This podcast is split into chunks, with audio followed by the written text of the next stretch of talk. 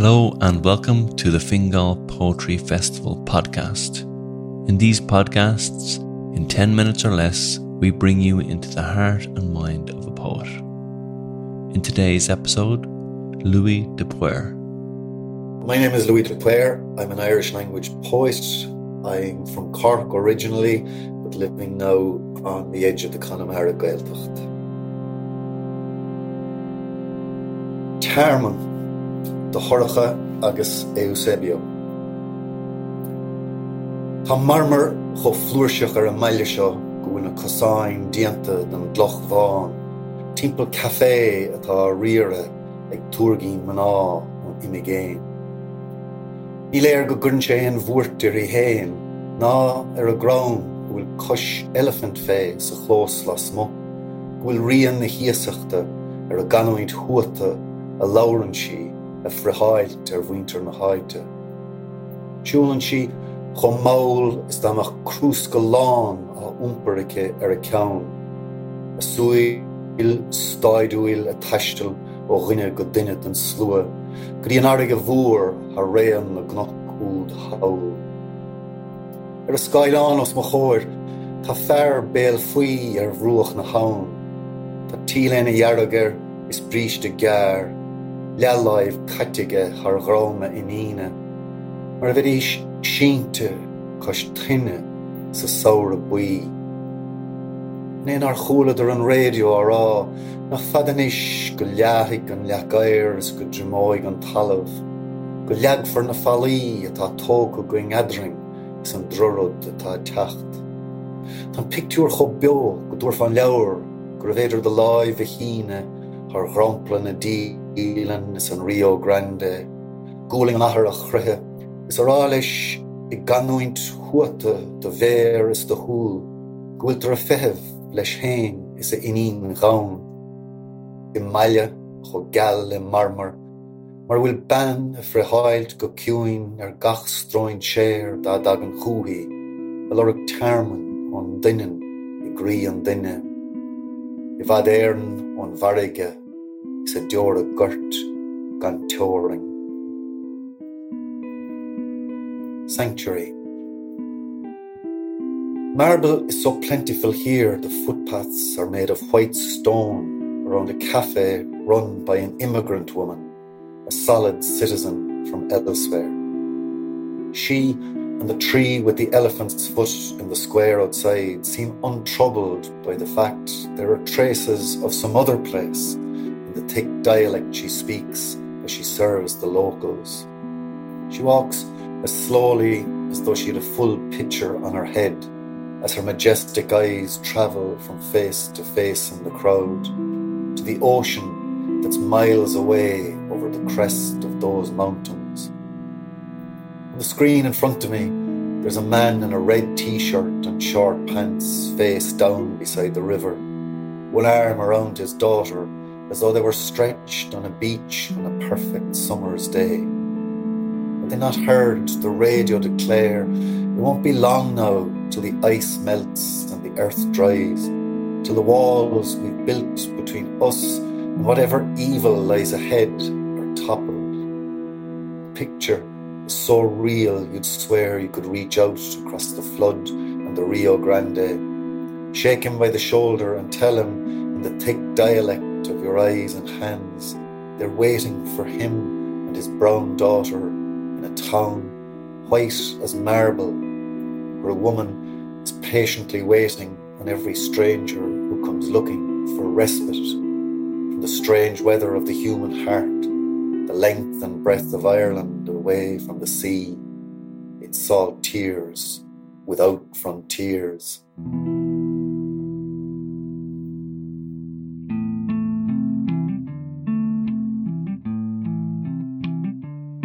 One of the more fundamental experiences of my life was being an immigrant and then an immigrant and realising that the two things are not the same at all, that you leave an immigrant from a particular place where you still have certain rights and a certain sense of entitlement. And while you're in the air, you're turned into this thing called an immigrant.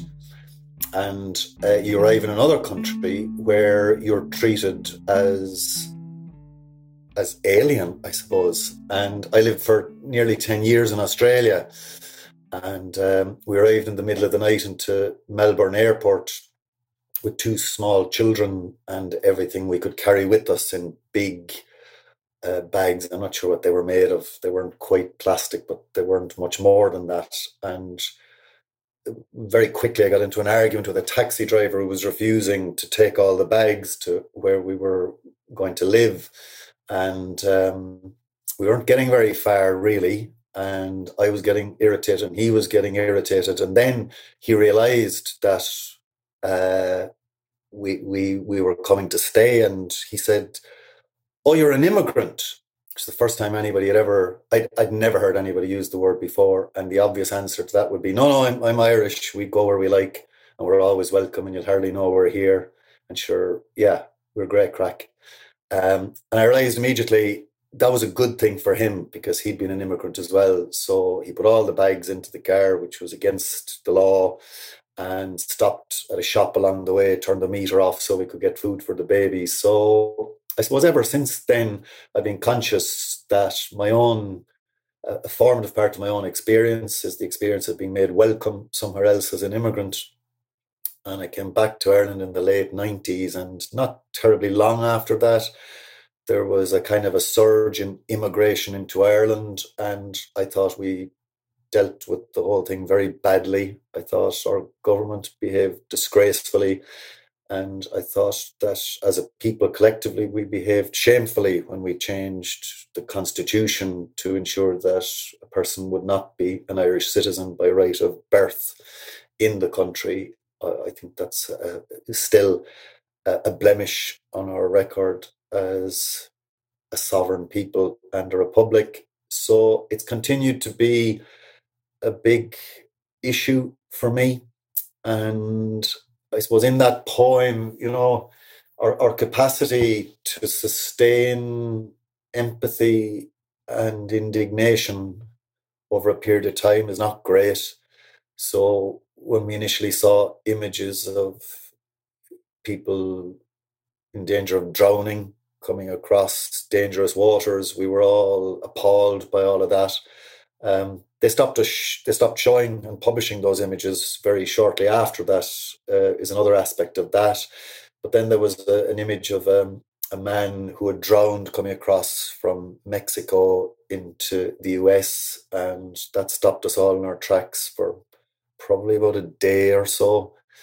And I thought it was the most extraordinary image, and it should have been, like many of the other images we've seen recently online and elsewhere, it should have been an image that changed the world, but it didn't. And I think it's the big question and the big moral issue of our time.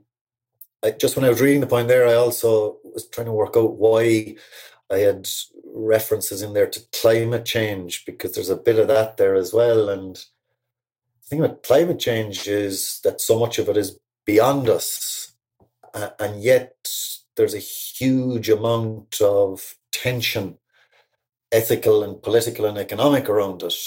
But the two things are connected. The story of migration and sustainability are connected.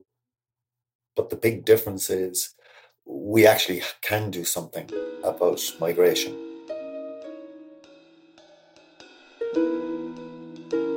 And just kind of coming back to the writing of it then, like, it's quite a long poem. So, like, do the ideas just kind of, you're like accordion out, like, as you're moving forward, or how does that happen for you generally?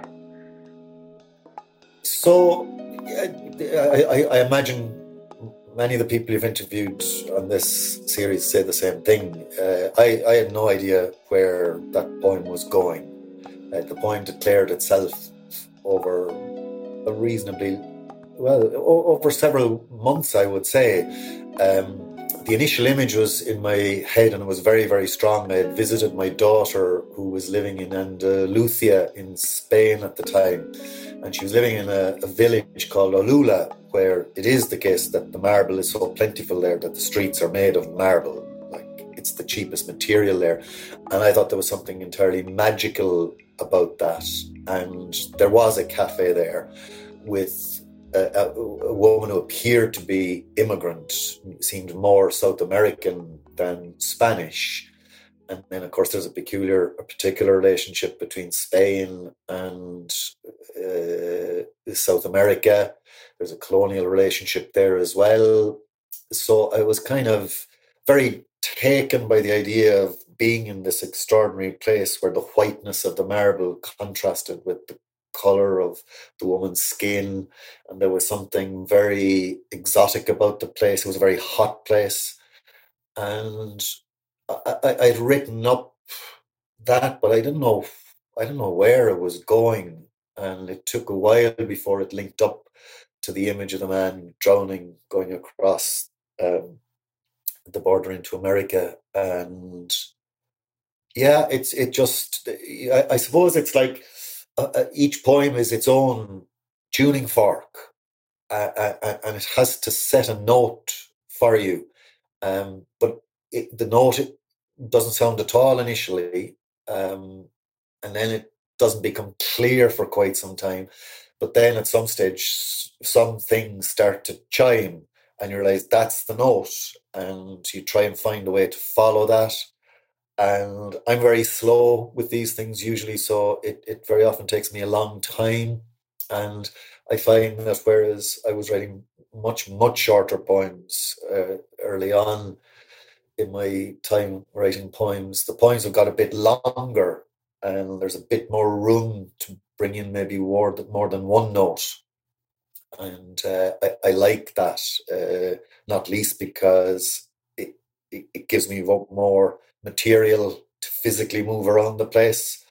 I envy sometimes painters that they have this material that they can put on a canvas and they can physically mix it and then they can see what it looks like. And, you know, I feel like in a way, if you have enough words on the page that you can scratch out or move around or put beside each other in different ways, that might be approaching what visual artists do. So if you have a lot of words and a slightly larger structure, I'm more comfortable now than I used to be with the idea that something like that might take you months to resolve. But it nearly always eventually tells you what it's trying to say. That's part of the fun, I suppose, as well. Could you read it again? Sure, yeah. Great. Okay. Tearmann. The Horacha agus Eusebio. Tá marmar cho fluorseach ar maile seo gúna cosáin dianta den dloch bháin. Timpeall café atá riire ag tuargín maná ón imigéin. Ní léir go gúrn sé éan bhuairtir I héin. Nár an ground will cush elephant fe sa chlós lasmo. Will rian na hiasachta a ganúint huata a lauran si a frahailt winter na haite. Siúlan si chom maul is danach crúsca lán á úmparike a caun. A súil staiduil a tashto ó rinne go dinnet an slúa go dín arige vúr a réan a gnach úd haul. A skyline os machoir, ta fair bale fui ruach na haun. Ta tilen yarger is breached a gar. La live katige her rome inine. Marvedish shinte koshtine sa saura bui. Nin ar chulater on radio ara. Nach fadanish gulyahig an yakair is kudrimoig an talav. Gulyag for na fali ta tok going gathering. Some drorod ta tacht. An picture cho bio, godur fan liaur, gorvader the live, the hina, her rumplin and dealing, is in Rio Grande, gooling on her, a chrehe, is a ralish, a ganoint, huata, the ver is the hool, gwilter a fev, lesh hain, is a inin raun, a malia, cho gal, a marmar. Mar will ban a frihaid go cuin ar gach stroin chair da dagan chuhi, a lor of Tearmann on dinan, a gree on dinna. If I'd air non variga, is a dior a gurt, gan teoring. Sanctuary. Marble is so plentiful here, the footpaths are made of white stone, around a cafe run by an immigrant woman, a solid citizen from elsewhere. She and the tree with the elephant's foot in the square outside seem untroubled by the fact there are traces of some other place in the thick dialect she speaks as she serves the locals. She walks as slowly as though she had a full picture on her head, as her majestic eyes travel from face to face in the crowd to the ocean that is miles away over the crest of those mountains. On the screen in front of me, there's a man in a red t-shirt and short pants, face down beside the river, one arm around his daughter as though they were stretched on a beach on a perfect summer's day. They've not heard the radio declare it won't be long now till the ice melts and the earth dries, till the walls we have built between us and whatever evil lies ahead are toppled. The picture is so real you'd swear you could reach out across the flood and the Rio Grande, shake him by the shoulder and tell him in the thick dialect of your eyes and hands they're waiting for him and his brown daughter in a town white as marble, where a woman is patiently waiting on every stranger who comes looking for respite from the strange weather of the human heart, the length and breadth of Ireland away from the sea, its salt tears without frontiers.